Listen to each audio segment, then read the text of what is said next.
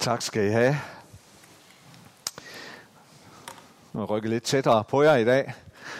Og det er ikke for, at så kan jeg bedre se sønderne nede på de bagerste rækker, men øh, det er bare et behov for lige at være lidt tættere på jer i dag. Øhm, det er håbløst. Det er håbløst. Sådan kan vi måske nogle gange sige eller tænke. Men prøv lige at tænke lidt over det. Det er egentlig et meget stærkt udtryk, som jeg ikke håber for nogen af os, at vi havner i, nemlig håbløshed. Øhm, som øh, Rik var inde på her, vi, øh, vi håber alle sammen på noget. Øh, og jeg tror, og jeg håber heller ikke, at vi kommer i den situation, at alt håb, at vi føler, at alt håb har forladt os. Øhm, heldigvis har vi en hel bog, der fortæller os om, at det er slet ikke nødvendigt. Det er slet ikke nødvendigt at havne der. Vi har en helt anden situation.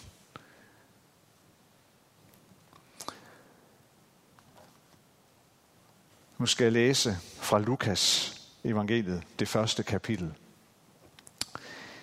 Der står sådan her om, øh, om Johannes Støberen og hans far, Zakarias. Hans far, Zakarias, blev fyldt med helligånden og profeterede. Lovet være Herren Israels Gud, for han har besøgt og forløst sit folk. Han har oprejst os frelsens horn i sin tjener Davids hus, sådan som han fra gammel tid har forkyndt ved sine hellige profeters mund, at frelse os fra vores fjender og for alle dem, som hader os, at vise barmhjertighed mod vores fædre og huske på sin hellige pagt, den ed han tilsvor vor far Abraham, at fri os fra vores fjenders hånd og give os at tjene ham uden frygt i fromhed og retfærdighed for hans åsyn alle vores dage. Og du, mit barn, skal kaldes den højestes profet, for du skal gå foran Herren og bane hans veje, og lære hans folk at kende frelsen i deres sønders forladelse. Takket være vor Guds inderlige barmhjertighed, hvormed solopgangen fra det høje vil besøge os for at lyse for dem, der sidder i mørke og i dødens skygge, og lede vores fødder ind på fredens vej. Drengen voksede op og blev stærk i ånden, og han var i ørkenen til den dag, da han skulle træde frem for Israel. Lad os bare lige bede sammen. Kære far, tak, at du er midt i blandt os lige nu, og tak, at du har fyldt os med din fred. Og tak, Jesus, at du er vort levende håb. Du lever i dag, du er her midt i blandt os.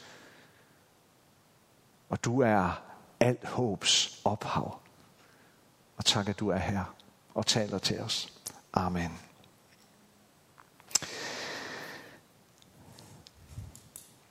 Hvor mange af jer har set den film, som hedder Shawshank Redemption? Sådan. På dansk hedder den En verden udenfor. Øh, en fantastisk film, synes jeg. Øh, den er flere gange blevet udnævnt til at være en af verdens bedste film. Øh, den nogensinde er produceret. Den blev nomineret til syv Oscars i sin tid. Den handler om hovedpersonen, han hedder Andy, Andy Dufresne, han bliver uskyldigt dømt for mordet på sin kone og dennes elsker, og som kommer til at afzone mere end 20 år af en livstidsdom, inden det ved hjælp af stor kløgt og ihærdighed lykkes ham at flygte. Men filmen handler også om hans venskab med en anden livstidsfange, som hedder Red. og Han spiller sig Morgan Freeman. Og nu skal vi se et lille klip fra den her film, hvor de her to de drøfter begrebet håb. Og hvor det kommer frem, at de har hver deres holdning til begrebet håb.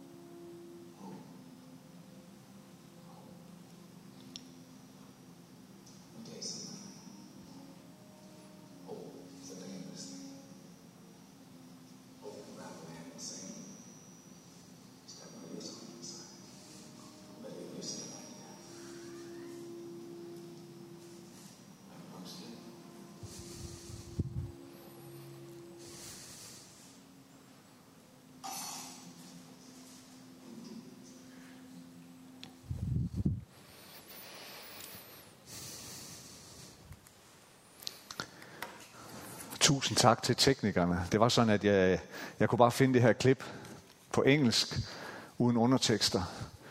Og så sendte jeg det bare til teknikerne, og så lavede de danske undertekster. Var det fantastisk, vi har jer. Skal vi ikke lige give dem en hånd?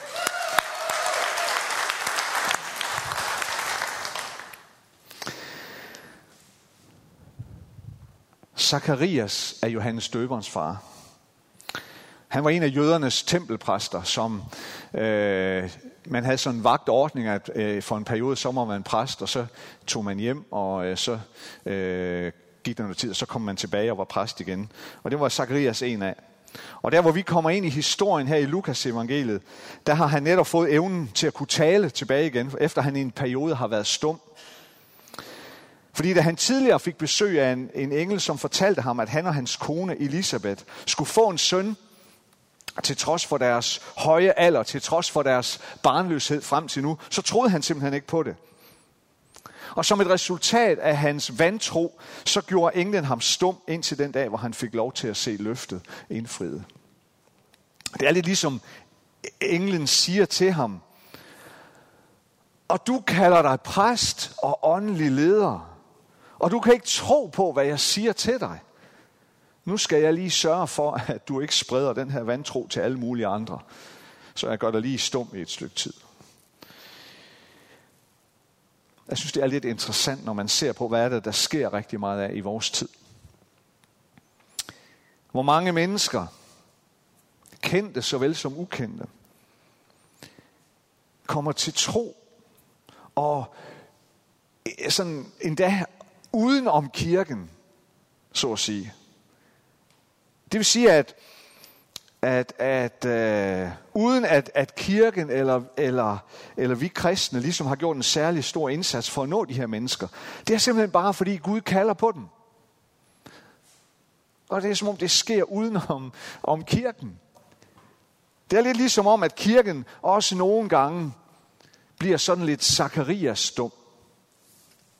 Det er som om Gud siger, jeg klarer det lige selv. Og måske er det fordi, at kirken ikke altid, lidt ligesom Zakarias, ikke rigtig tror på det. Ikke rigtig tror på det, vi er blevet lagt i hænderne. Ikke rigtig tror på det kald, vi er blevet udstyret med. Jeg ved det, jeg ved det jo ikke. Jeg gætter selvfølgelig. Men det er, interessant er det at se, hvad det er, der sådan ligesom sker, når Gud gør noget udenom os. Når Gud gør noget udenom kirken. Og det ser vi rigtig meget af i den her tid. Øhm, også her. Øhm, for et par søndage siden, så døbte vi øh, Josefine og Mathilde. De sidder her begge to i dag. Øhm, vi hørte deres fantastiske historier. Og de vidner jo også om, deres historie vidner også om, at Gud simpelthen har været på færre i deres liv i en sådan grad, at de nærmest er blevet ført hen til kirken og fællesskabet her. Og vi kan ikke tage æren for det. Det, det er Gud, der gør det. Men da så Johannes er født, så får hans far, øh, Zacharias, talens brug tilbage. Pludselig, så er han ikke stum længere. Og nu skal han ud med noget. Og han synger, eller han fremsiger den her profetiske lovsang over Johannes' fremtidige liv. Og selvom ordet håb ikke fremgår af teksten, så er det helt afgjort et tema for Zakarias i hans øh, profetiske lovsang. Zakarias, han har sammen med alle andre jøder gennem generationer båret på et håb. Et håb, som er blevet talt til dem igennem generationer, igennem profeterne, igennem de historiske skrifter. At Gud vil sende en frelser, en befrier, at Gud en dag vil vise sin barmhjertighed og trofasthed over for pakten med sit folk, jøderne.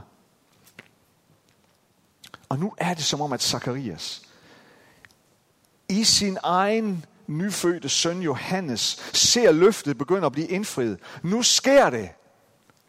Nu ser vi det. Det, at den her lille dreng er blevet født, er et skridt hen imod det, som Gud igennem generationer har lovet os. Nu sker det. Nu er det ikke bare længere et fjernt eller diffust håb. Nu ser vi det blive indfriet. Nu bevæger skakbrækkerne sig.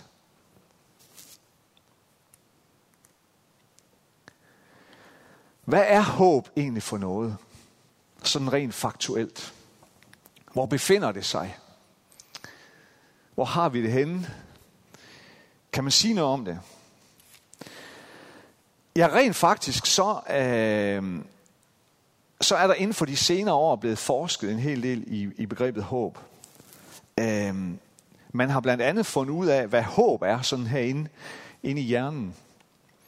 Øh, der er en amerikansk psykolog, som hedder Charles Snyder. Han definerer håb øh, på den her måde, at håb er en positiv sindstilstand, der er baseret på en følelse af målrettet energi og tanker om, hvordan denne energi kan indfri mål.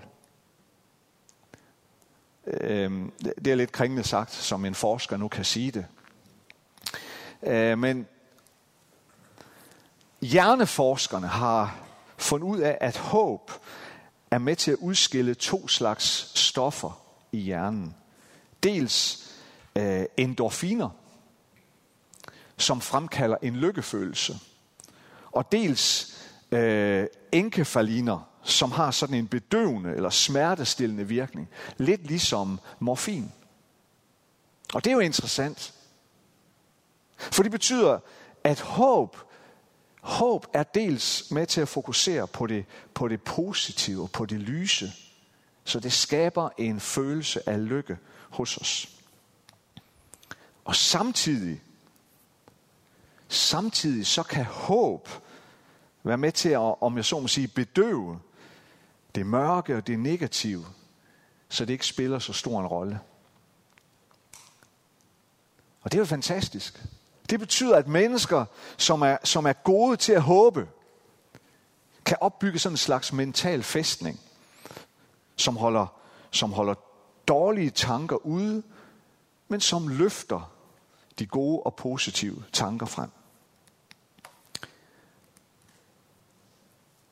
I den her film, Shawshank Redemption, der har de her to venner i fængslet, Andy og Red, de har hver deres syn på, hvad håb er, og hvad håb kan gøre for et menneske. For Andy, der er håb noget virkelig positivt. Virkelig positivt. Det er det, der holder ham oppe midt i en barsk verden med en livstidsdom blandt hårdkogte forbrydere og korrupte fængselsbetjente. For Andy, der er håbet noget, han bærer dybt ind i hjertet, som ingen andre kan tage fra ham.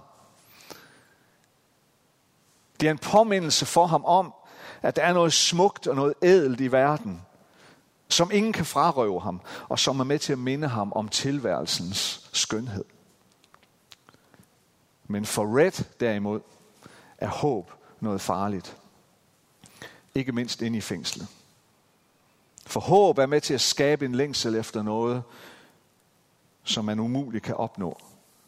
Og det vil til sidst gøre tilværelsen endnu mere, ulid, endnu mere ulidelig og uudholdelig, end den er i forvejen. Men Andy han siger et andet sted i filmen til Red, du har to valgmuligheder herinde. Enten er du optaget af at leve, og det er den, som kan bevare håbet. Den, der kan gemme på skønheden indeni. Eller også er du optaget af at dø. Og det er den, som har mistet et hvert håb. Håb, det er et stærkt tema i advent. Og fordi adventstiden sætter nogle ord på, hvorfor vi egentlig håber, og hvad det er, vi håber på. Vi håber på frelse. Vi håber på genoprettelse. Vi håber på, at alle Guds løfter, som vi finder i skriften, skal indfries. Både for den enkelte af os personligt, men også for menigheden og for hele verden.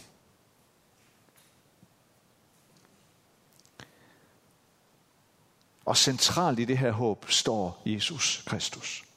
Han er al håbs centrum for os. Han er indfrielsen af vores håb. Han er årsagen til, at vi håber. Og det er jo ikke blot et uvirkeligt håb, det er, det er et levende håb. Det vil sige, at selvom vi venter på noget, som ligger en gang derude i fremtiden, så er det jo allerede blevet indfriet en gang, da Jesus kom til vores jord første gang. Og det er et levende håb. Fordi vi på grund af Helligånden kan få lov til at se bider af det. Små eller store bider. For tid til anden, at det bliver opfyldt allerede i denne tilværelse. Selvom døren først bliver åbnet på vid gab en gang i fremtiden, så kan vi allerede nu igen og igen få lov til at se døren blive åbnet lidt på klem. Og vi får lov at se lidt af, hvad det her vores levende håb er gjort af.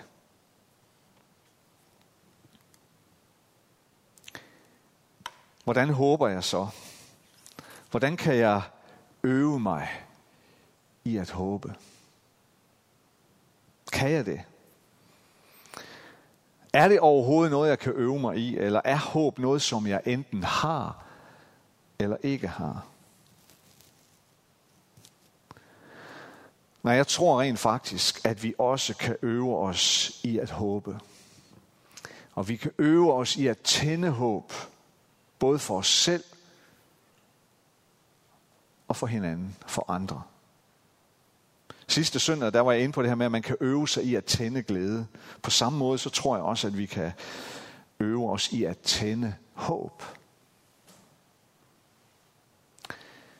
Øhm, og her er det faktisk interessant lige at vende os til forskningen igen. Fordi der er forskningsresultater, som viser, at vi kan gøre to ting, som sætter os i stand til at blive bedre til at håbe. For det første så viser forskning blandt øh, elitesportsfolk og studerende, at når man sætter sig et mål, så øges ens evne til at håbe. Mål og håb hører altså sammen. Sportsmanden, som sætter sig et mål om at blive bedre, og måske endda sætte en ny rekord. Elitesportsmanden, som er optaget af, at jeg skal med til de olympiske lege. Jeg skal blive så god, så jeg kan blive udtaget til OL.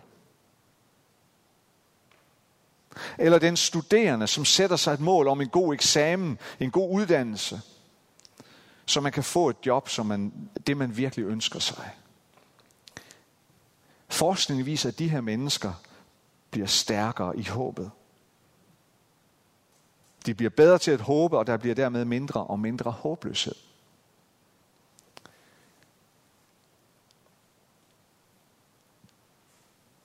Den protestantiske reformator Martin Luther, han skal have sagt følgende. Selvom jeg vidste, at dommedag kom i morgen, vil jeg stadig plante et æbletræ i dag. Det viser det her med at sætte sig et mål og så håbe på noget godt hænger sammen. Luther han sagde på den ene side, jeg håber for noget godt for morgendagen, så derfor sætter jeg mig et mål for morgendagen. Man kan også vende det om og sige, at han sagde, jeg sætter mig et mål for morgendagen, og derfor håber jeg på noget godt for morgendagen. Det andet, som forskningen har fundet frem til, og som viser, at, at det kan man rent faktisk gøre, og det sætter en i stand til at blive bedre til at håbe. Det er noget, som, her bliver det virkelig interessant for os som kristne, synes jeg. Det er, at man kan starte med at tilgive. Forskning viser faktisk, at tilgivelse spiller en afgørende rolle for vores evne til at håbe. Det er da interessant. Dem, som er gode til at tilgive. Dem, som er gode til at leve og vandre i forsoning med andre mennesker, er som regel også gode til at håbe. Det er da interessant for os, som ønsker at være disciple, som ønsker at være efterfølgere af Jesus, at håb og tilgivelse, forsoning, hænger sammen.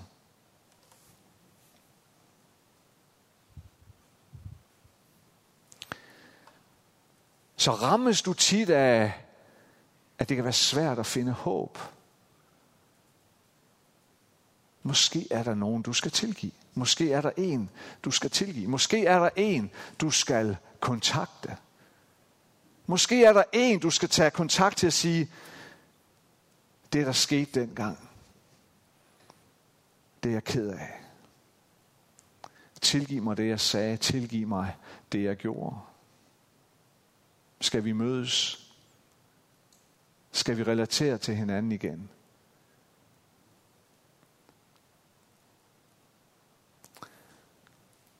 Så lad os sætte mål. Både hver for sig og sammen. Lad os sætte mål, så bliver håbet stærkere. Og lad os blive bedre til at tilgive. Så bliver håbet stærkere. Og hvorfor ikke bruge resten af adventstiden på lige at tænke lidt over det? På de her to ting. Er der nogle mål, jeg skal sætte mig for mit liv? Er der nogle mål, jeg skal sætte mig for 2024? Og er der nogen, jeg skal tilgive?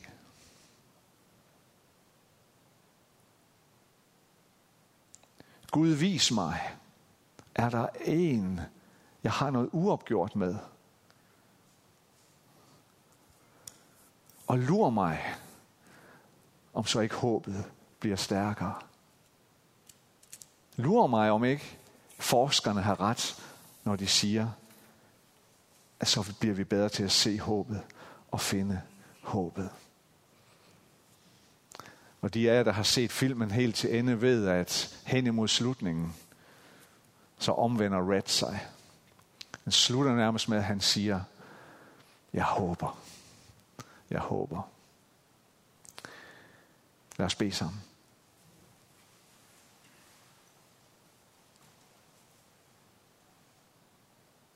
Tak, Jesus, at vi altid må komme til dig. Tak, at uanset hvordan vi føler os, uanset hvordan vi har det, så elsker du os, og vi må komme til dig, og du kalder på os. Tak, at vi også må komme, når tankerne er mørke, eller dystre, eller håbet er svært at finde, eller diffust.